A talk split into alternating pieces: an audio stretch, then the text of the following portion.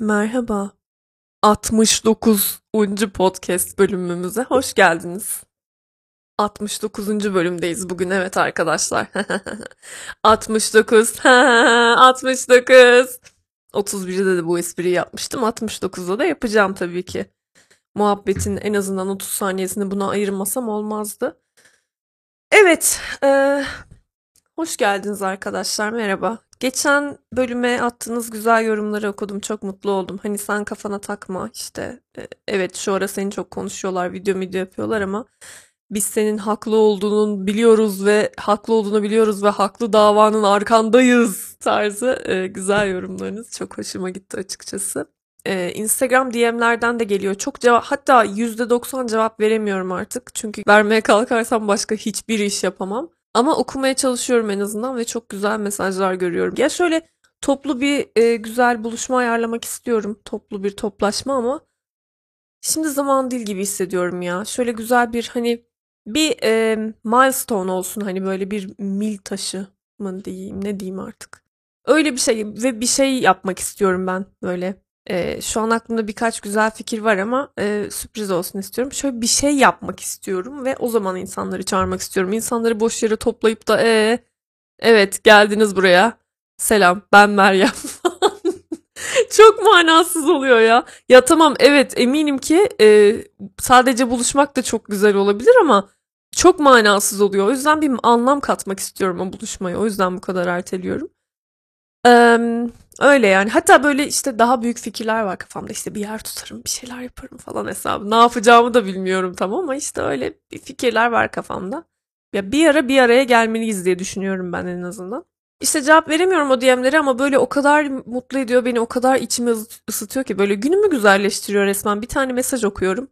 Günümü güzelleştiriyor yani. Bazen de şöyle mesajlar alıyorum. Hani size geçen Nazlı bölümde söylemiştik ya, böyle hani sanki bu bana yorum atan çocuklar çok babalarının yanında vakit geçiriyorlarmış gibi böyle boomerca hakaret ediyorlar. Mesela şey, filli boya. Bu kadar yaratıcılıktan uzak dede hakareti görmemiştim uzun zamandır hayatımda. Böyle mesela sadece mesaj atıyor bana ve filli boya ne haber yazıyor. Ya böyle şey yapmak istiyorum bazen. Ya o duvarı yıkamam, o bariyeri kıramam. O yüzden ya siliyorum ya engelleyip geçiyorum. Ama bazen böyle o kadar içimden bir şey demek istiyor ki. Ee, pardon ya, bir şey söyleyeceğim sana. Bu mesajı şimdi yazdın ya diyelim. Bu sana ne hissettirdi? Yani nasıl hissediyorsun şu anda? Evet, ben de cevap verdim. Evet, merhaba. Ben Filli Boya. Ee, sen nasılsın? Ne haber? Alperen. Genelde isimleri böyle oluyor.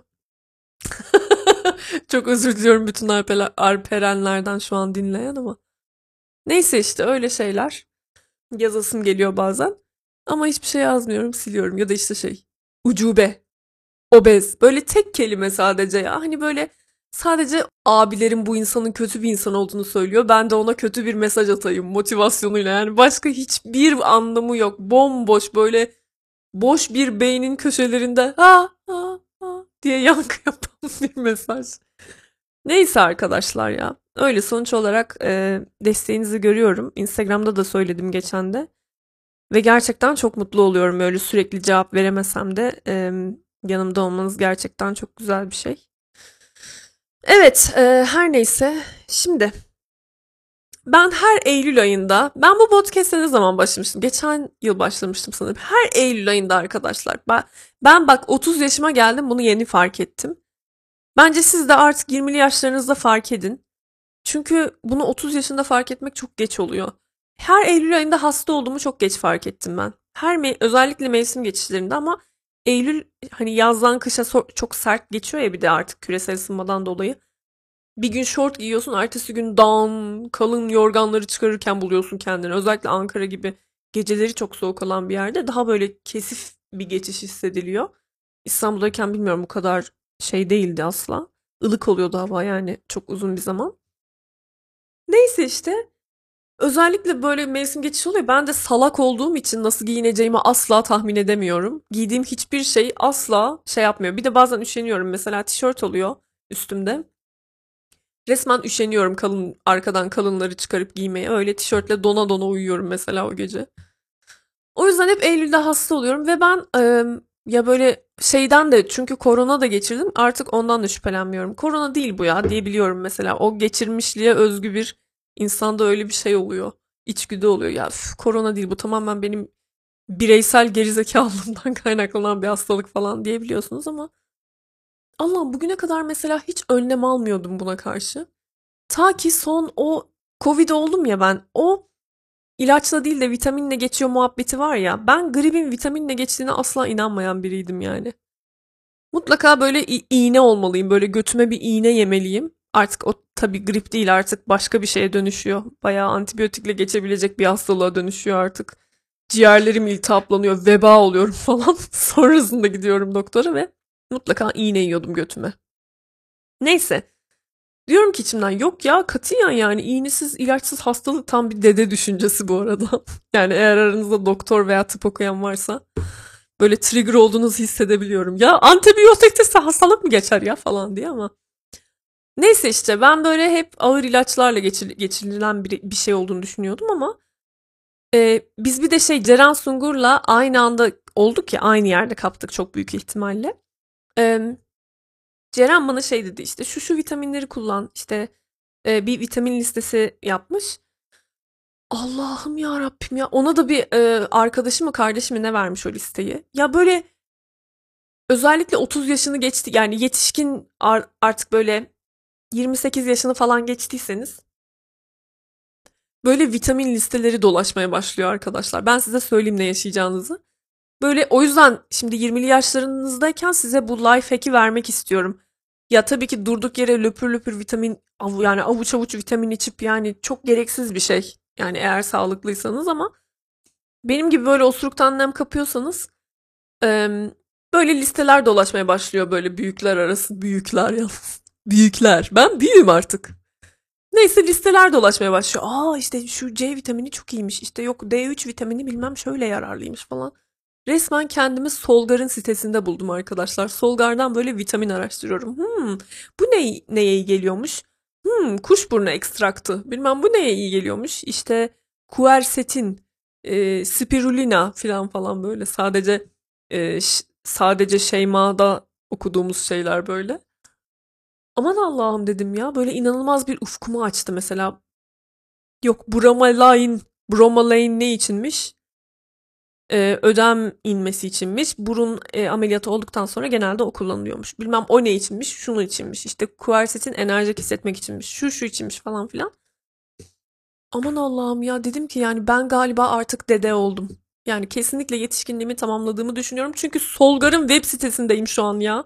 Solgar'ın web sitesinde vitamin araştırıyorum. Aktiviteye bakar mısınız ya? Lütfen daha eğlenceli aktiviteleriniz olsun ya.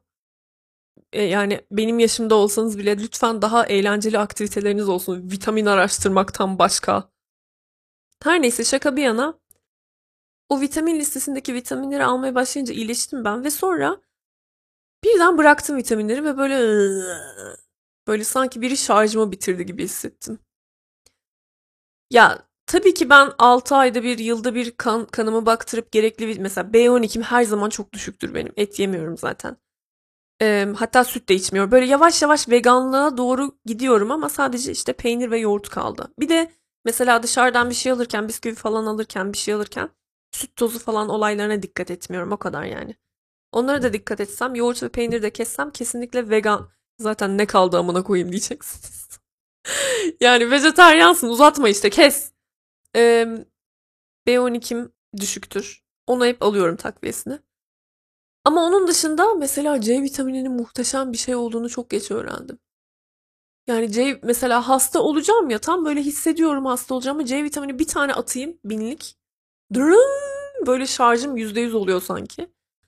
Böyle işte otuzumdan sonra bir life hack keşfettim arkadaşlar ya. Vitaminler çok güzelmiş. Aa Meryem ya, inanamıyoruz sana diyorsunuzdur içinizden ama bazı şeyleri gerçekten çok geç keşfediyorum ben. Mesela e, bu ev dekoru muhabbetine sardım. Beni Instagram'dan takip edenler bilirler. Böyle bir de bir şeye mesela ben şey oluyorum arkadaşlar. Bu bir hip, ilk bu e, ifadeyi hiperaktivite, yani yetişkin hiperaktivitesi olan e, takip ettiğim insanlardan duymuştum. Hiper odaklanma deniyor. Hyperfixation. bir bir şeye odak, ya bir konu buldun, tamam mı, ilgini çeken. Tamam abi, yarrağı yedin. Yani yedi yirmi dört o konuyla yatıp o konuyla kalkıyorsun. İnanılmaz, böyle başka hiçbir şey düşünemez oluyorsun. Başka bütün işlerini aksatıyorsun falan. Ben de aynı öyle oldum. Hyper fixate oldum bu ev dekoru konusunda. Allah'ım dedim, ben nasıl yaşıyormuşum ya? Ahırda yaşıyormuşum ben resmen ya dedim. Böyle etrafımı beğenmiyorum. Mesela bugüne kadar çok bayıla bayıla yaptığım YouTube setup'ım, arka planım bana böyle iğrenç gelmeye başladı ya. İnanamıyorum, ben nasıl bu, bu, bu şekilde video çektim yıllarca falan diye düşündüm. Ondan sonra evdeki bazı şeyler, ya abi kapı kulpları bile böyle gıcık etmeye başladı beni ya, Allah Allah ya, şu kulpu değiştirsem mi falan diye düşünürken buluyorum kendimi. Hani insanlar böyle yeni taşındıkları evlere hemen banyo çirkin olunca folyo kaplatıyor, diyordum ki Allah'ım bu nasıl bir akıl hastalığıdır ya, ne amına koyayım, güzel zaten banyo ya, o laminant parkenin üstüne o ucuz folyoyu kaplatınca ne oluyor diyordum ama gerçekten artık o insanları şu anda daha iyi anlıyorum. Yine ben folyo zannetmiyorum kaplayacağım orayı burayı ama yine de artık böyle anlayabildiğim bir akıl hastalığı oldu bu arkadaşlar. Ev dekoru, ev düzenleme falan. Çünkü şimdi evde çok yani evde çok vakit geçiriyorum. Evde çal- evden çalışıyorum. Bu sefer evdeki şeyler daha çok dikkatimi çekmeye. Yani evde daha rahat, daha huzurlu, daha böyle sıcak bir ortam oluşturmak istiyorum kendimi. Ama yani keşke bu YouTube dehlizine dalmasaydım. İç mimar, dekorasyon YouTube kanallarını takip etmeye başladım. Evine şunu yapma. Yoksa evinin amına koyayım senin falan gibi içerikler var. Stop doing this to your house falan gibi. Allah'ım, saydıkları on şeyden yedisini yapıyormuşum ya. Mesela şey diyor. Atıyorum işte konsolun üstünü çok fazla eşyayla doldurma. iki üç ee, tane şey olsun. Bir tane kısa eşya, bir tane uzun eşya, bir tane orta boy. İşte bir tablo koyuyorsun, yanına bir çiçek koy, öbür tarafına bir abajur koy, bir tane de dekoratif işte fotoğraf veya dekoratif başka bir şey koy. Va- var ya... Benim konsollarımın üzerleri her zaman, yani hayatımda kullandığım ne varsa konsollarımın üzerlerinde olur. Mesela dün kaldırmıştım vitaminlerimi. Vitaminlerimi konsolun üstünden kaldırınca içmeyi unutuyorum arkadaşlar. Yani şey gibi ya, yani tabii ki bunun şimdi şey diyeceksiniz ya, sanki böyle Einstein gibi yeniden böyle bir şeyler keşfetmiş gibi anlatıyorum. Aslında çok bilindik şeyler bunlar ama. Ya belki aranızda iç mimardan, dekorasyondan çok anlayan, bu bölümü okuyan veya işte iç mimar bilmem e, o tarz meslekler yapanlar falan vardır. Ama bunun bir e, sanat formu, mesela güzel sanatlarda ya iç mimarlık mesela güzel sanatlara dahil bir e, bölümdür. Ama ben bunun bir sanat olduğunu, yani fotoğrafçılığı da çok uzun bir süre sanat olarak kabul edememiştim mesela. Çünkü gerçek ya, elinle çizmiyorsun ya, mallığa bak yani. Elinle çizmediğin için o sanat olmuyor filan böyle. As- Oysa ki fotoğraf çekmek de çok hani foto orada bir proporsiyon, bir e, estetik algı var her şeyde olduğu gibi. Fotoğrafçılıkta da, iç mimaride de ben bunun bir sanat formu olduğunu yani unutmuştum aslında. Bilmiyordum demeyeyim de unutmuştum yani. Yani ev dekore etmenin bir sanat formu olduğunu tekrar anlamama vesile oldu. Mesela çirkin evlerde yaşıyoruz. Neden çirkin evlerde yaşıyoruz? Çünkü sanatsal olarak şey yapmıyoruz. Mesela ya bu da çünkü öğrenilen bir şey ya. Öğrenmeye çalışmıyoruz. İnceleyip kendimizi maruz bırakmıyoruz. Öyle ne görüyorsak internette onu kopyalıyoruz. Pinterest'te, Instagram'da, orada burada ne görüyorsak kopyalıyoruz. O yüzden yani bunun sanat olduğunu unuttuğumuz için mal gibi evlerde yaşıyoruz falan diye böyle dank etti. Yani iç mimarinin sanatsal bir şey olduğunu tekrardan hatırlamak çok güzel bir şey oldu bir yandan. Ama öte yandan beni çok yoruyor. Mesela böyle sabahlara kadar şey yapıyorum. Bir şeyler araştırıyorum. Bir yerleri değiştiriyorum. Antika dükkanlarına gidiyorum. Şey yapmam lazım, birazcık sakin olmam lazım. Fatih bile dedi işte, aşkım delirdin bence sen dedi yani. En son böyle Ikea'dan... Ikea'dan işte alışveriş yaptık geldik. Ben iki gün sonra tekrar ya işte şunu almadık, bunu almadık falan demeye başladım. Çünkü evde gerçekten birçok eksik var hala. Bak bu da çok ilginç ya. dört yıldır mesela o evdeyiz ve dört yıldır bir şeylerin eksikliği beni hiç rahatsız etmemiş. Daha yeni yeni rahatsız etmeye başlıyor mesela. Bu da çok ilginç. İşte e, şunu almam, bunu al. Dedi ki ya dedi daha yeni geldin bir... Bir sal ya dedi, bir sakin ol, birazcık ara ver, sonra tekrar gideriz falan dedi yani. Ve kendim o, o arada böyle tamam dedim yani, sakin olmam lazım gerçekten. Ama hani bugüne kadar çok ihmal etmişim ya, bir de öyle bir şey var. Evi de insan böyle bazen hayatın akışına kapılıp böyle aylarca, yıllarca ihmal ediyorsunuz. Mesela ben geçen Kasım'da taşındım. Bir yıl olacak neredeyse. Hala tablolarımı asmamıştım salonda. Böyle kenarda duruyorlardı o tablolar. Çünkü bir şeyi böyle ya hep ya hiç, yani böyle her gün bir tane asmak değil de mesela illa onu bütün haftanın olayı haline getireceğim mesela o tabloları asmayı. O yüzden kenarda bir yıl durdular resmen ve daha yeni yeni yer. Ya şu anda ben tekrar yerleşiyorum eve aslında. Tekrar taşınıyorum çünkü bir sürü ilgilenmediğim olay su yüzüne çıkıyor böyle ben evi inceledikçe falan. Her neyse bu konuda biraz daha sakin olmalıyım bence. Ama e, gerçekten merak ediyorsanız e, şöyle yirmi beş maddeden oluşan bir video yaptım. Evinizi nasıl güzelleştirebilirsiniz temalı. Onu izleyebilirsiniz. Ben sadece bu şey gerçekten kafayı yemeye başladım bu konu hakkında. Onu birazcık size şey yapmak istedim. Pankekçim ne istiyorsun aşkım? Bu arada pankek de daha iyi biliyor musunuz? Ee, birkaç hafta önce size bahsetmiştim ya. İdrar yollarında problem var falan diye. Çok güzel gelişmeler oluyor yani. Yavaş yavaş düzeltiyoruz şişini. Çok mutluyum bu konuda. Bu konuda da bir video çekmek istiyorum ben ya. Her konuda video çekmek istiyorum. Bir yandan böyle şey beni böyle bir şeye sıkıştırıyor bazı insanlar. Çünkü en çok o videolar izleniyor. En çok onlardan keyif alınıyor farkındayım. Bok gibi book reviews'a sıkıştırıyor insanlar. Ne zaman başka bir video yapmak istesem hemen kitap incelemesi ne zaman gelecek ya? Üf, boş boş videolar çekip durma sıkıldık falan diyorlar ama ben böyle her öğrendiğim her şeyi böyle tez canlı gibi takipçilerimle paylaşmak istiyorum. O yüzden her konu hakkında böyle değişik videolar çekmek istiyorum aslında. Öyle kafayı yedim yani bu son bir iki haftadır. Fatih'ten sürekli şey istiyorum. E, şeyde tutuyorlar, tamam mı? Şu an onun iş yerinde bu ne deniyor buna? Şarjlı bir tabanca var ya böyle vidalıyorsun zzzz falan diye. Evdeki bir şeyleri monte etmek için şu an demonte halde birkaç tane mobilya var evde ve mesela kitaplık aldım bu çalışma şey odasına. Video çektiğim YouTube odama. Bir tane yeni kitaplık aldım ve onu kurulması için tabanca ihtiyaç var ve tabanca bir türlü gelemiyor. Fatih sürekli ya işte e, bugün getirir misin, yarın getirir misin falan filan derken en sonunda kafayı yedim, dedim ki Fatih ben tabanca alacağım dedim. Dedi ki yuh artık yani.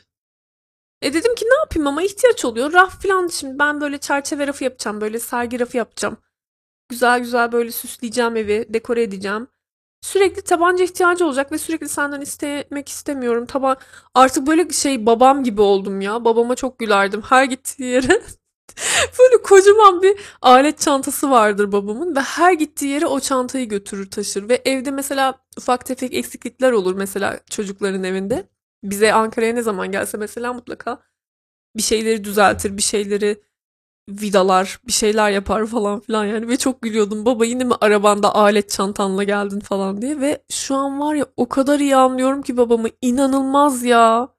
Muhteşem yani. Böyle bir özelliğe sahip birinin olması ve hatta herkesin tabancası olmalı. Geçen yıl da bir tane çekiç almıştım. Fatih demişti ki ne alaka? Ulan tabii ki evde çekiç olacak çünkü ben sürekli her yere tablo asmak istiyorum. O yüzden çekiç şart. beş yıl önce mesela öğrenci evindeyken ne çekeceğim koyayım ya filan derdim muhtemelen. Çünkü her şeyi takitle hallediyordum. Böyle sakız gibi yapışkanlar var ya. Her gittiğim yere bütün kartpostallarımı, tablolarımı, her şeyimi, illüstrasyonlarımı götürüyordum. Her yere ama arkadaşlar, her yere.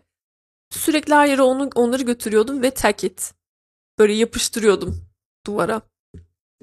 Ve e, taşın yani gittiğim yerde mesela çıktım diyelim, orada artık yaşamayacağım o odada. Çıktığım yerde kocaman bir sakız ya böyle takit izi, böyle yapışkan yapışkan noktalar bırakıyordum duvarda. Oraya sonradan giren insan gerçekten bana sövüyordur ve haklıdır da yani. Bu arada şeyin zevki de çok başka arkadaşlar. Bir ev, evden bir şeyleri atmanın, uzun zamandır yapmıyormuşum. Ulan size söylüyorum mesela Marie Kondo videomda size o kadar söyledim bakın. E, evden sürekli bir şeyleri atmaya ihtiyacınız olmamalı. Yani bir şeyleri sürekli biriktirmemelisiniz. Gereksiz şeyleri e, evden atmalısınız falan diye. Kendi evimde sadece bir kere declutter deniyor bu işleme şey. Gereksiz eşyaları evden atma işlemine. Bir kere declutter yapmışım ya. Bir kere. Dört yıldır. Bir kere yapmışım ve şu an tekrar yapıyorum. İnanılmaz böyle her şeyi dolapta satıyorum veya atıyorum veya birilerine veriyorum veya bir şey yapıyorum yani. Çıkarıyorum evden bir şekilde. Onun rahatlığı ve güzelliği o kadar güzel bir şey ki resmen şey yap. Bu arada ben iki yıldır ben mutlaka mesela her yaz Trabzon'a giderdim. Çünkü sonuçta annemler hep orada oluyor ve onları görmek istiyorum. Öğrenciyken çok şey değildi yani, böyle bir e, derdim yoktu, annemi babamı göreyim derdim, ama şu an Ankara'da yaşadığım için e, onlar da İstanbul'da ve Trabzon'da oluyorlar genelde. Yani bir üç dört ay Trabzon'da oluyorlar falan. E, onları görmek istiyorum, yeğenlerimi görmek istiyorum, çok özledim hepsini. O yüzden ablamları falan görmek istiyorum, o yüzden gitmek istiyorum. Ve e, çocukluğumun o olduğu, yani çocukluğumun geçtiği evimize gitmek istiyorum ki orada da zaten çok az eşyamız kaldı da ben onları şey yapa yapa. Yine de böyle o evi gitmek, görmek istiyorum. Çünkü insan her gittiğinde her yıl mesela biraz daha değişmiş ve geliş değiştim ve geliştim. Tarkan. O meme gelsin aklınıza. Değişmiş ve gelişmiş olarak geliyorsunuz ve çok daha farklı bir gözle görmeye başlıyorsunuz her şeyi. O eve gittiğinizde. Veya köye gittiğinizde veya e, babaannenizin, dedenizin mezarını ziyaret ettiğinizde veya başka sevdiğiniz birinin mezarını ziyaret ettiğinizde. Çok değişmiş ya, çok farklı duygular içerisinde gidiyorsunuz her seferinde ve yakınlarınız bir yıl daha yaşlanıyor, onların o yaşlanmasına şahit oluyorsunuz. Onlar hakkında çok farklı şeyler düşünmeye başlıyorsunuz. Böyle büyümek gibi oluyor biraz. Ve geçen yıl gidemediğim için bu yıl mutlaka bir de Kasım'da gitmek istiyorum. Çünkü babaannem Kasım'da ölmüştü ve hani yıl dönümü gibi ziyaret etmek istiyorum mezarını ve sanırım amcam da Kasım'da öldü. Onun mezarını da yine ziyaret etmek istiyorum. Çünkü geçen yılda galiba. Ya geçen yıl ya önceki yıl ve iki yıldır ziyaret etmedim ve çok gitmek istiyorum ve böyle biliyorum ki böyle hani nasıl mesela şu anda evi farklı görüyorsam, böyle bir şeyler öğrendim ya kendi çapımda. İki tane video izledim, bir boklar öğrendim, her şeyi böyle bambaşka görmeye başladım falan. O mesela kendi yıllık e, şeyimi, notumu veriyorum. Böyle yıllık benim için bir şey oluyor sanki. E, ne kadar değiştiğimi anlama fırsatım oluyor. Ve ne kadar her şeye farklı bakmaya başladığımla ilgili bir fırsat oluyor benim için. Belki her zaman iyi yönde olmuyor bu değişimler. Bazı şeylere inanılmaz böyle tahammülsüzleştim mesela. Boş boş muhabbetlere mesela. Ee, böyle insan büyüdükçe tahammülsüz, tahammülsüzleşiyor ya bazı şeylere, bir de aksine. Bazı şeylere karşı çok böyle değişik bir şekilde hoşgörü geliştirmeye başlıyorsunuz ama bazı şeylere karşı da böyle tolerasyonunuz, tolerasyon diye bir kelime var, tolerasyon. İnanamıyorum kendime şu anda. Neyse. ee, o şeyiniz azalıyor gerçekten ya. Böyle bıkkınlık seviyeniz artıyor bazı şeylere karşı. Ya mesela biri konuşurken şöyle diyesiniz geliyor. Ya boş yapma ya. Bu kelimeyi, bu ifadeyi sadece beş yıl önce öğrencilerim kullanırdı ve tokatlayasım gelirdi onları, ama şu anda ben de kullanmak istiyorum bazen. Biri konuşurken ya boş yapma ya öf falan demek istiyorum yani. O açıdan böyle kendimi değerlendirme şeyi gibi oluyor benim için. O yüzden mutlaka gitmem lazım. Amına koyayım ya, şeye bak yalnız. Ee, insanlar böyle aman Allah'ım Meksika'ya gidip kendimi keşfetmeliyim falan. Ben de Trabzon'a gideyim ya, köye çıkayım, mezara gideyim falan. Ne yapalım arkadaşlar, coğrafya kadardır yani. Öyle. Eminim bak, bu hissettiğim şeyin çok ıı, tanıdık bir his olduğunu biliyorum yani. Mutlaka hepiniz olmasanız da bazılarınız, evet lan gerçekten insan memleketini ziyaret edip mezara çıkınca bir humble'lanıyor yani. Bazı şeylerin tam Türkçe karşılığı yok. Bana kızmayın, tamam mı, şöyle yaptığım zaman. Bana çok kızan oluyor. Humble'ın bizde sıfat hali var ama fiil hali yok. Humble diye bir mesela mütevazi, alçak gönüllü diye çevriliyor ama onun fiil hali var İngilizce'de. İnsanı mütevazileştir... Ya al işte, Türkçe'de de fiil oldu. Yarrağım. Neyse, e, insan böyle bir kendine geliyor. Bir mütevazi, bir tokat etkisi yaratıyor. Bir gün ben de öleceğim ya. Bir gün sen de öleceksin gerizekalı, kendine gel falan oluyorsun. Ya da bir gün sen de öleceksin, o yüzden kendi istediğini yap falan gibi, bir de böyle uyanış şeklinde oluyor. O yüzden ıı, Böyle hayat çok boş, biliyor musunuz? Burada böyle tartıştığımız şeyler böyle boş gelmeye başlıyor. Böyle bir ölüm kalım muhabbeti olduğu zaman. Mesela bir tane uzaktan da olsa e, yani tanımıyordum kişisel olarak ama ablamlar tanır mesela. İşte onla, onların e, yani konuştuğu, vakit geçirdiği bir çok uzaktan bir kuzenimiz. Trigger warning vermek istiyorum arkadaşlar. E, burayı dinlemek istemiyorsanız geçin. Yani hassas bir konudan bahsedeceğim. Şöyle bir iki dakika falan geçebilirsiniz. İntihar etmiş.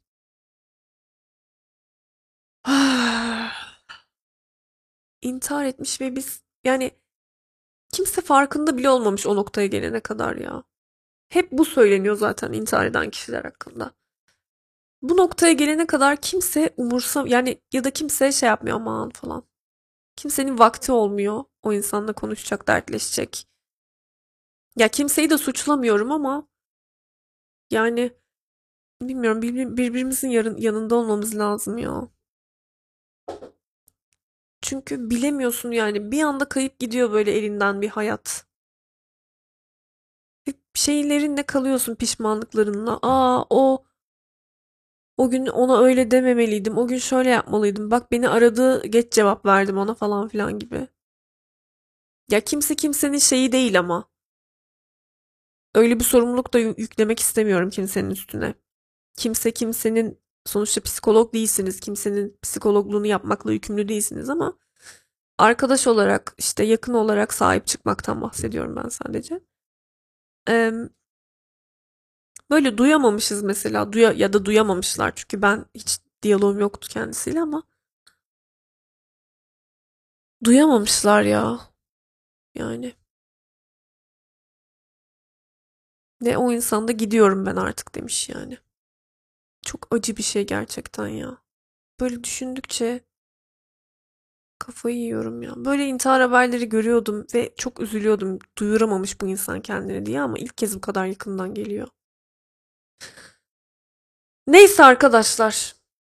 A K P'nin gitmesine iki yüz kırk dokuz gün kaldı, biliyor musunuz? Bir tane sayaç var. Size bahsetmişimdir daha önceden. Ne zaman gidiyorlar diye bir Twitter hesabı var. Oradan ben takip ediyorum.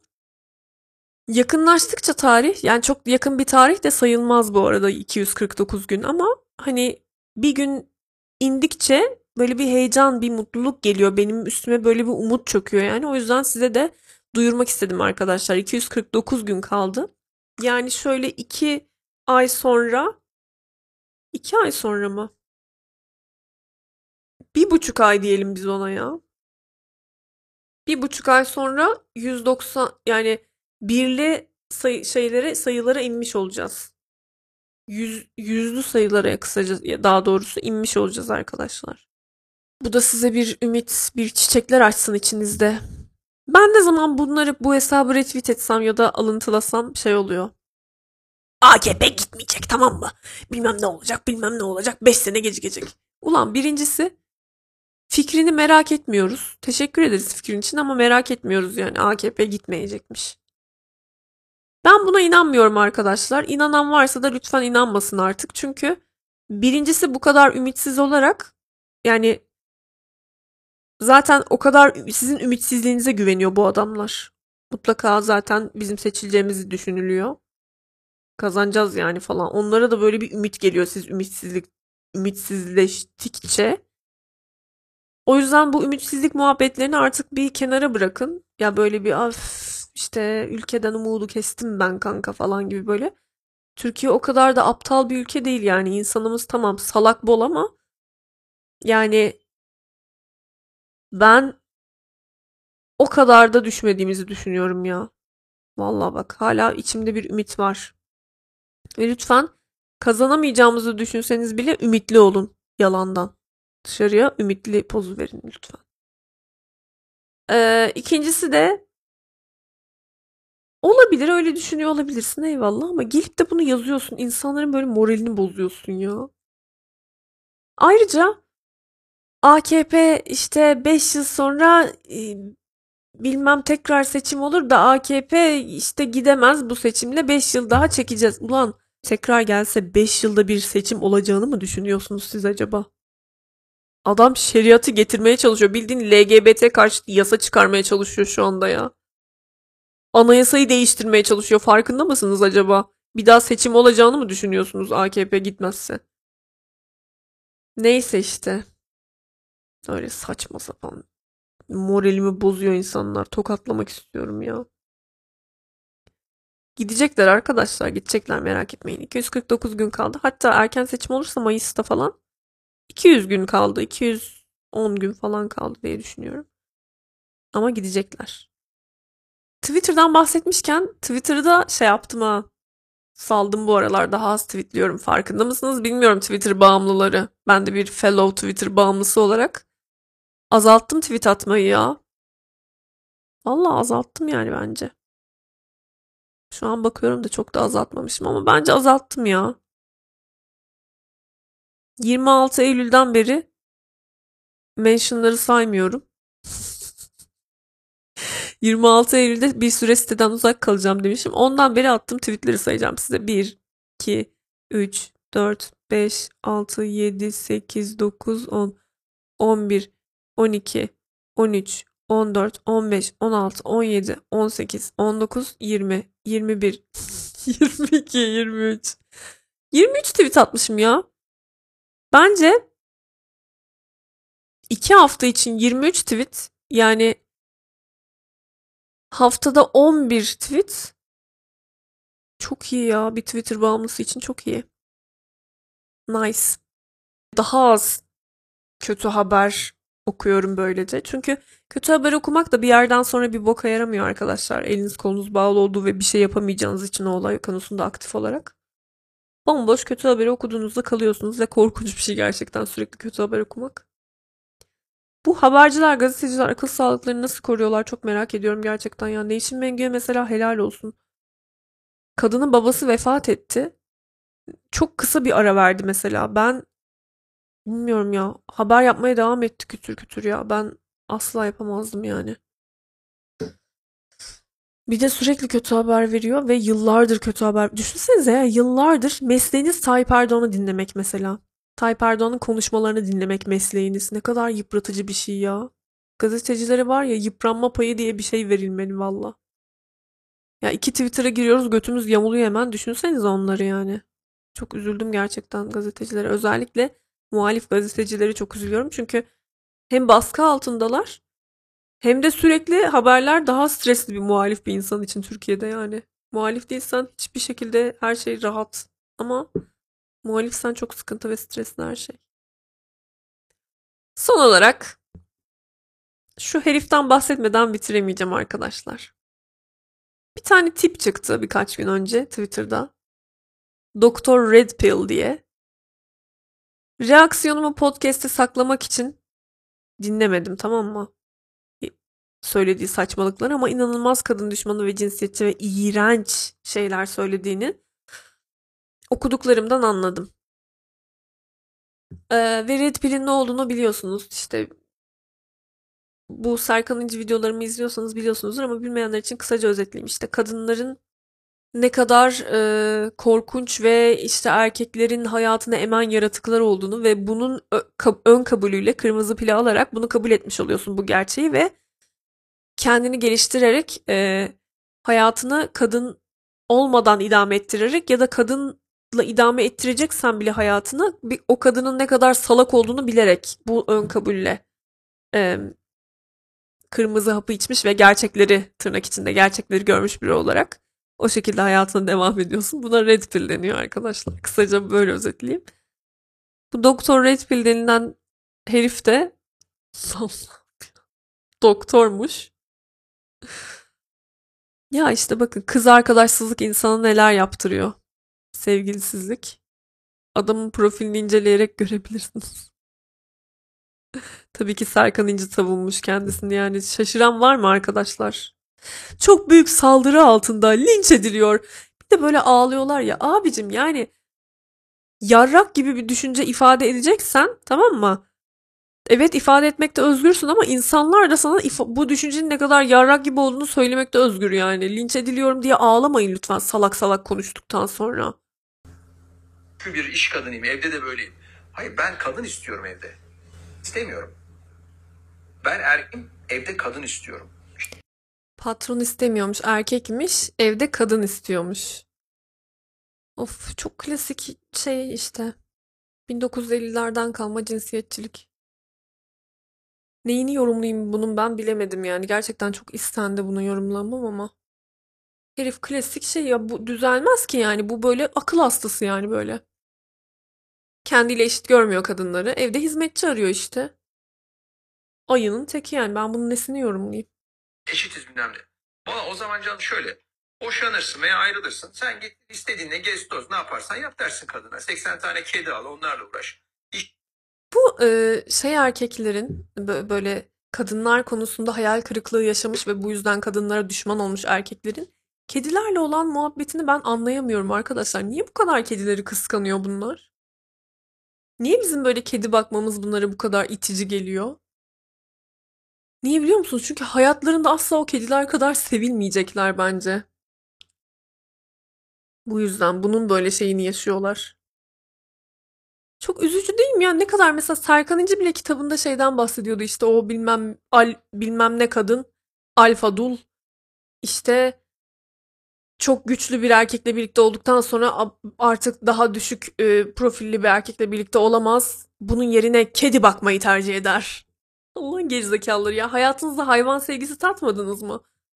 Ya kedilerle hayatımı paylaşmaktan, evimi paylaşmaktan mutlu oluyorum ben. Yani benim çocuğum gibi onlar. Köpekler de mesela başka insanların çocuğu gibi. Kuş da başka bir insanın, bitkiler de başka insanların çocuğu gibidirler. Yani sizin sahip olduğunuz şey akıl hastalığı değil de yani bu şekilde kadınları sınıflandırmak, kadınlardan nefret etmek, kadınları obje olarak görüp hizmetçi muamelesi yapmak.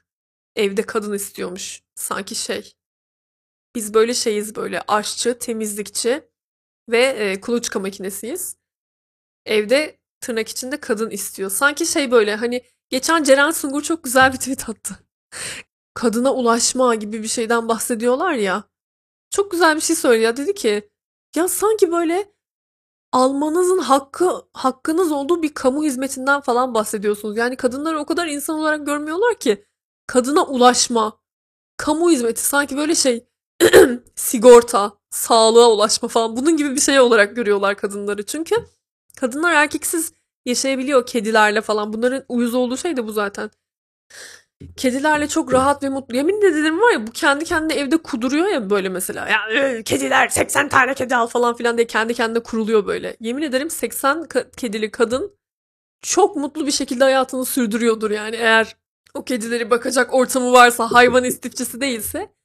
Çok fazla kedisi olan bir kadın bunlar kadar kudurmuyordur. O kadar rahat ve huzurlu bir hayatı vardır ki. Size yemin ederim ya. Ne en çok huzurunu bozan şey nedir biliyor musunuz? Tek huzurunu bozan şey hayvanlarından birinin hasta olması. Bu insanı gerçekten en çok üzen şey oluyor hayvanınız varsa. Evinizi bir hayvanla paylaşıyorsanız. Bir de bunlar hayvanları da kendilerinden aşağı gördükleri için böyle düşünüyorlar bence. Yani nasıl bir kediyi benden daha çok seversin? Nasıl kedilerle hayatını paylaşır, onları çocuğun gibi görürsün? Sen akıl hastasın. Oysa ki asıl akıl hastası sensin. Yani yaşayan bütün organizmaları kendinden daha düşük gördüğün için, kendine çok büyük önemli bir şey zannettiğin için akıl as- asıl akıl hastası sensin yani. Ama ben sana şey demiyorum, çıkıp da real video falan çekmiyorum. E, sen nasıl böyle yaşarsın? Ya ben senin yaşamına karışmıyorum mesela.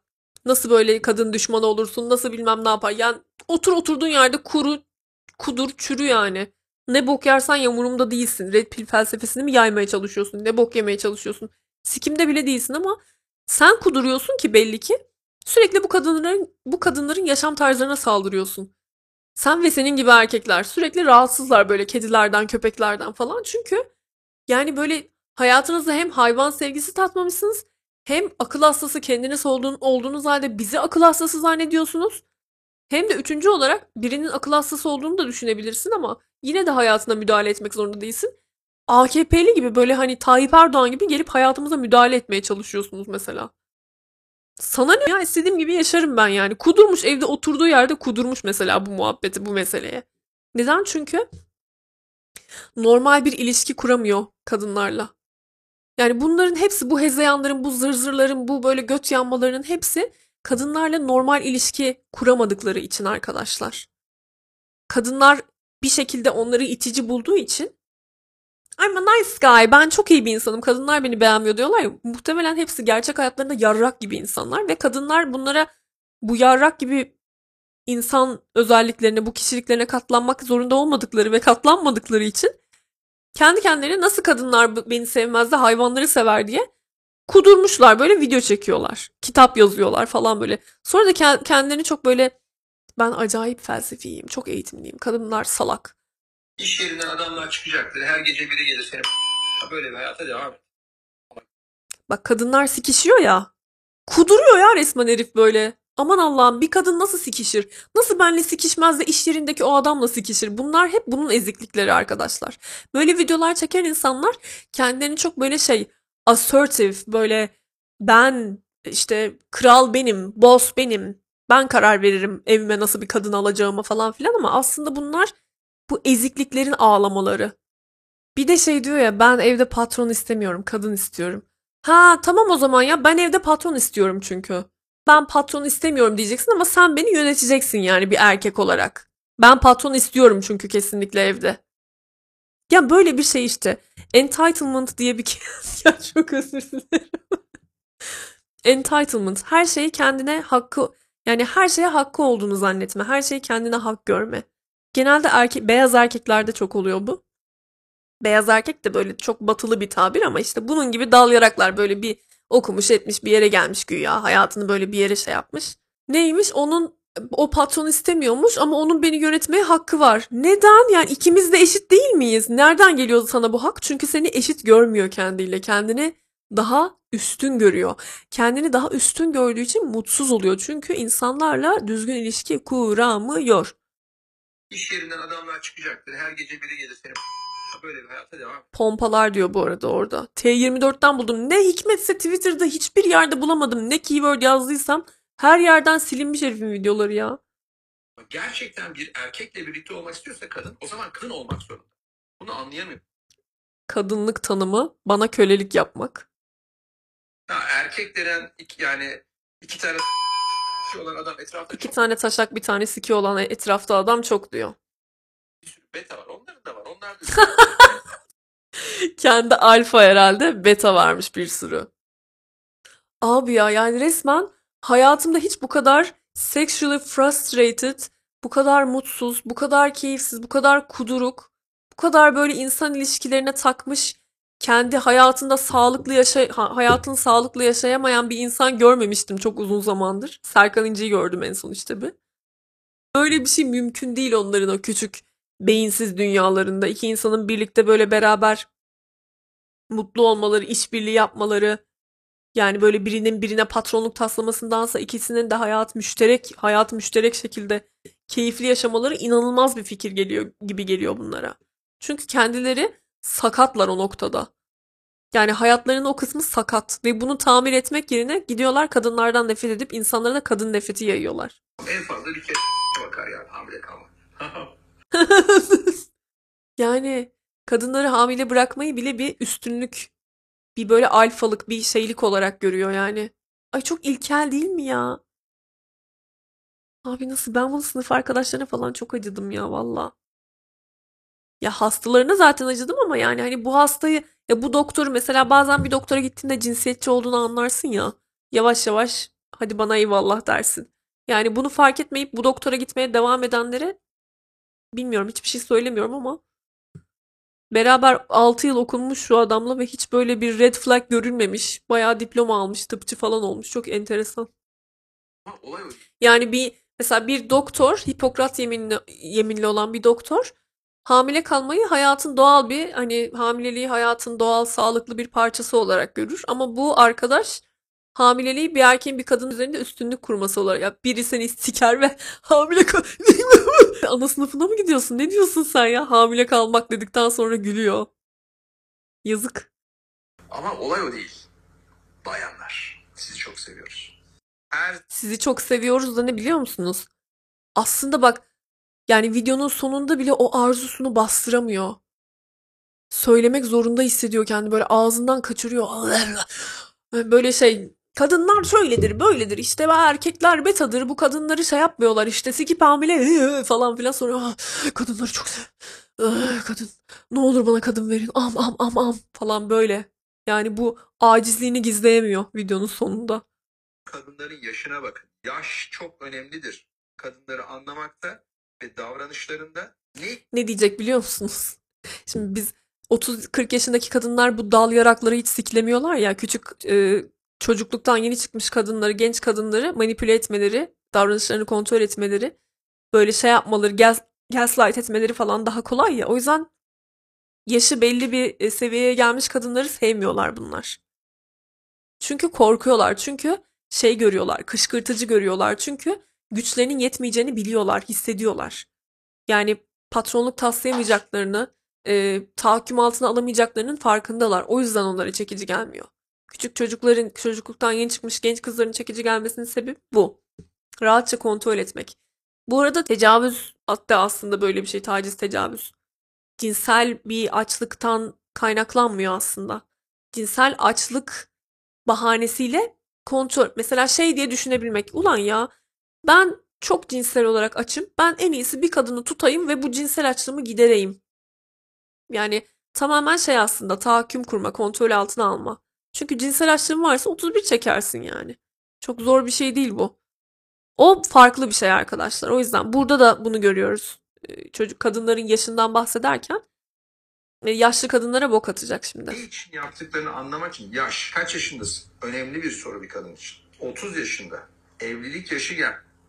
Aynen, evlilik yaşı otuz. İstediği kadar bir kadın, ben evlenmeyi düşünmüyorum. Bütün kadınlar evliliği düşünüyor. yetmiş yaşında... Arkadaşlar geçen size videolarımdan birinde kadınların evlilikten ne kadar e, yarar sağladığını ve erkeklerin evlilikten ne kadar sağladığını dair bir araştırma atmıştım. Tekrar buraya atmaya üşeniyorum. Sanırım Serkan İnci iki veya üçüncü videodaydı. Feminist dünyada erkek olmak. E, evlenmeyen kadınlar daha uzun yaşıyor bir kere. Evlenmeyen erkekler daha kısa yaşıyor. Evlenen kadınlar daha çok iş yükü altına giriyor. Daha stresli hayatları oluyor. Evlenen erkekler daha az iş yükleri oluyor. Çünkü kadın üstüne yüklüyorlar falan gibi. Böyle çeşitli istatistikler var. Her evlilik böyle değil ama e, evliliğin zaten ataerkil ve kadını mal olarak alıp verme üzerine kurulu bir şey olduğu zaten çok bariz bir gerçek. Yani ataerkil düzenin bir şeyi olduğu evliliğin. Şu anki evlilikler bunu tekrar etmek zorunda değil. Her, her evlilik böyle olmak zorunda da değil. Evlilik isterseniz çok güzel bir şey, bir işbirliği, bir hayat arkadaşlığı, bir keyifli bir şey de olabilir ama bu dangozların kafasında evlilik böyle bir şey. Her kadının da evlilik düşündüğünü iddia ediyor arkadaşımız. yetmiş yaşında bile düşünüyormuşuz evliliği. Ulan benim anneannem ya mesela, kadınlar genelde e, dul kalınca bir daha evlenmezler. Bunun istatistiğini tam bilmiyorum ama az bir kısmı evleniyor arkadaşlar. Erkekler genelde hemen evleniyorlar. Çünkü kadınlar kendi kendilerine yaşayabiliyorlar ve çok da keyifli yaşıyorlar. E, az önce seksen tane kedi falan diyordu. Şimdi de kadın yetmiş yaşında bile evliliği düşünür diyor. İnanılmaz ya. Şu üç I Q'lu adamı alıp biz de yorumluyoruz mesela. Çok ilginç yani. Çok benim, benim için zaman kaybı ama bilmiyorum ya. Komik bir yandan ya. Gerçekten çok komik yani. Anneannemlere, babaannemlere bazen şaka yapıyorduk biz böyle. Annemlerin olduğu ortamlarda falan böyle annemler. Aa işte gel kız tekrar evlendirelim seni falan diye böyle. Resmen yaşlı bir kadının korkulu rüyası tekrar evlenmek. Çünkü hizmetçi oluyorlar arkadaşlar. Özellikle o boomer nesil. Yani boomer bile değil ya, silent generation. Yani bayağı otuzlarda kırklarda doğan insanlardan bahsediyoruz. Şakasını bile şey yapmazlardı yani. Mesela anneannemle babaannem. Ay kız bir daha ne evleneceğim? Bir daha ne kocaya hizmet edeceğim falan filan. Böyle görüyorlar. Çünkü evlilik özellikle... Ya zaten çoğu kadın için hala böyle bir şey de özellikle eski nesildeki kadınlar için tamamen böyleydi yani. Kimse kimseyi kandırmasın. yetmiş yaşında bile evliliği düşünüyorlarmış. Ya amına koyayım, iki kuruş para kazanıyorlar sonra da hmm, kadınlar benim paramı istiyor. Paramın peşindeler. Ya sikeyim senin paranı. Bir kadın zaten eğitimi olsa, ona o imkan verilse, babası anası tarafından zorlanmasa, eğitimsiz bırakılmasa, kadınlar zaten sizin paranıza ihtiyaç duymazlar ya. İki kuruş para kazanıp ondan sonra da gelip burada ego. Tamamen ego tatmini arkadaşlar ya. Gelip böyle egosunu kabartmaya çalışıyor. Çok çaresizce ve zavallı çırpınışları olarak görüyorum ben bunları yani. Net. Güvencedir evlilik. dünyaya hı hı. ben başarılı bir kadın olduğumun ispatıdır. Hı hı. Evet, kesin öyledir. Çünkü erkekler kadınlara göre başarı objeleridir. Kadınlar erkeklere hı. göre cinsel objelerdir. Ha, kendi şeyini belli et işte. Niyetin buysa bunu açık açık söyle, ama her insanın böyle olduğu anlamına gelmiyor bu. Sen bir dalayaraksın diye her insan öyle değil yani. Ben yazmadım bu gezegende. Bunlar gerçekler. Kadın birlikte olduğu erkek... Bir de her söyledikleri ayetmiş gibi davranmaları yok mu? ...tekliğiyle kendi başarısını ispat eder dünyaya. Ben bu erkeği elde ettim bile. Elde ettim. Bu erkeği. Ben o kadar yüksek değer bir kadınım ki. Yüksek değer bir erkek. Ay kendini ne zannediyor bu ya? Oh. İşte kadın bunun güvencesine de rahat olur. Tamam mı? Erkek bunu arıyor. İnanılmaz ya. Yani böyle düşünceler artık çağ dışı arkadaşlar ya. Vallahi çağ dışı. Bak yabancı bir ülkede olsa çoktan kovulmuştu. Çoktan lisansı elinden alınmıştı yani. Bu ülkede rahat rahat saçmalamaya devam eder ama gelişmiş ülkelerde böyle taş devrinden kalma düşünceleri savunup da hala mesleğinizi başarılı bir şekilde yapmanız mümkün değil yani. Sonradan zaten bir açıklama falan yayınlamış. Durun onu da dinleteceğim size. Kamuoyuna bayağı linç edildi. Parçalarına ayrıldı herif. Haklı olarak yani. İnsanlar böyle bu ne ya, bu ne saçmalıyor buna koyayım falan dediler ve e, her e, ha, haklı olarak linç edilen insan gibi o da söylediklerim çarpıtıldı, yanlış anlaşıldı, bir algı operasyonu yapıldı falan. Klasik cümleler. Bakın şimdi.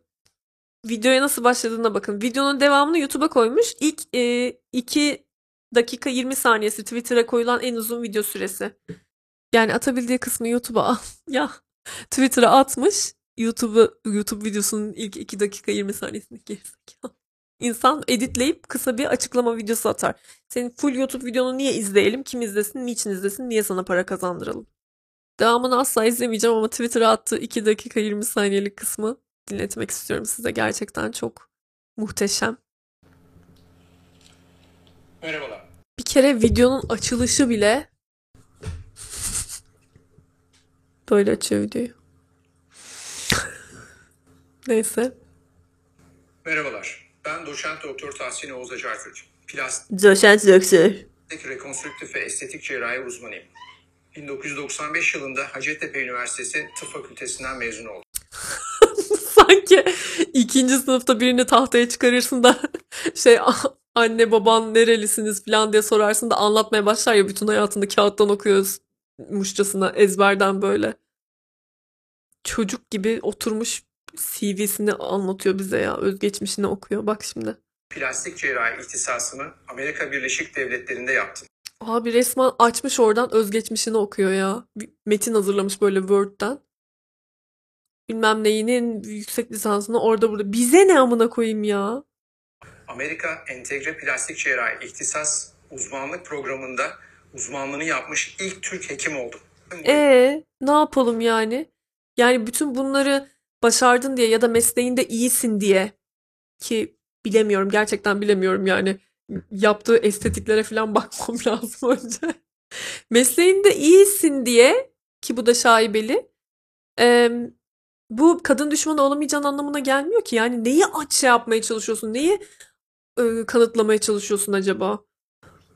Sayısız hastama özveriyle yardım ettim.